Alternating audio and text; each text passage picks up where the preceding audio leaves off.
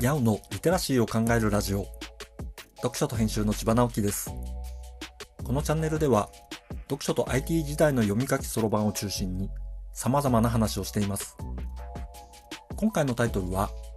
進んでいる感を出すと物事をはかどるというものです。仕事でも趣味でもいいのですが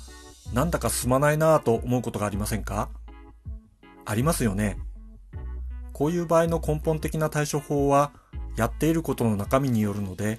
きちんと考えてやるのが大切なのは言うまでもありません。そういう真面目な対処ではなくて、もっと適当な話をしようと思って今回のタイトルを考えたのですが、ググってみるといろんな世界でそういう研究がなされているのですね。例えば、小さな勝利っていう言葉がスポーツ心理学にはあるそうです。体の動きを細かく分解して少しずつできるようになっていくというのは割と納得しやすいですよね。この時に効果が大きいのはできるようになる中身というよりも細かい単位で達成感を得ていくことなのだそうです。モチベーションを高めていくためにこういう進んでいる感は大切で極論すればその進んでいる感は嘘でも効果があるのだそうです。実は今回のタイトルを思いついたのは、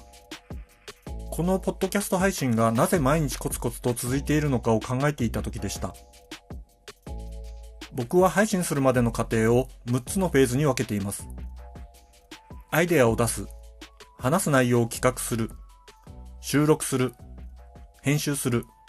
配信予約をする、配信を告知するというフェーズです。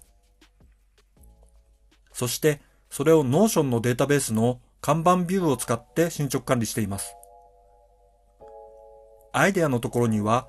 ボツにしてもいいかもと思うものも置きっぱなしにしてあって、いつも40件ぐらいのリストになっています。アイデアはキーワードの形でどんどん追加するので、すぐにそれくらいは溜まってしまいます。これだけで結構やっている感じが出ます。そしてこのアイデアはいけそうだと思ったものを選んで企画段階に進むのですが、その時にまず看板を企画のところに進めるのです。ここではひたすら話すシナリオとして書いていきます。これ乗ってくると結構いけちゃうんですよね。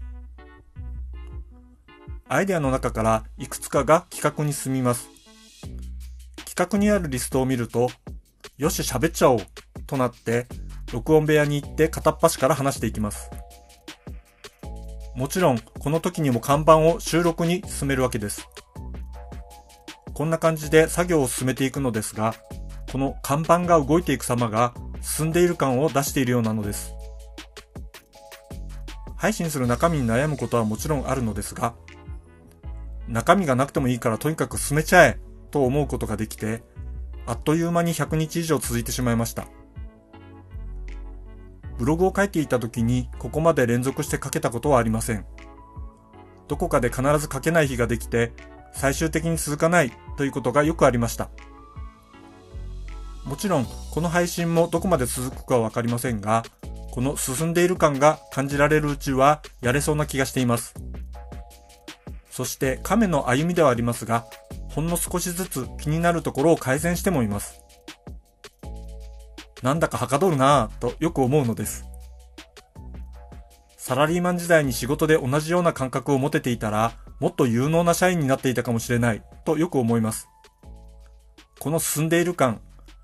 今いくつかやっている仕事で、それぞれのシチュエーションに応じて応用しています。すると、どの仕事もなんだかとても楽しくなります。実はこれ、逆に停滞感を感じてしまうと、本当に物事が進まなくなってしまうという怖い裏返しもあります。そうならないために、とにかく進んでいることが感じられる工夫をしてみましょう。なんだかよくわからないけど、いろいろやっていたらできてしまったというのもよくあるし、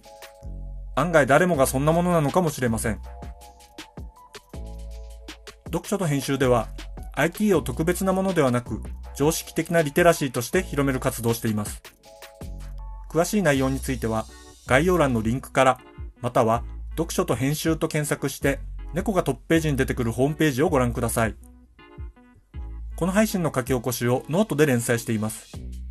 概要欄にリンクがありますので、フォローいただけると嬉しいです。今日もワクワクする日でありますように。千葉直樹でした。ではまた。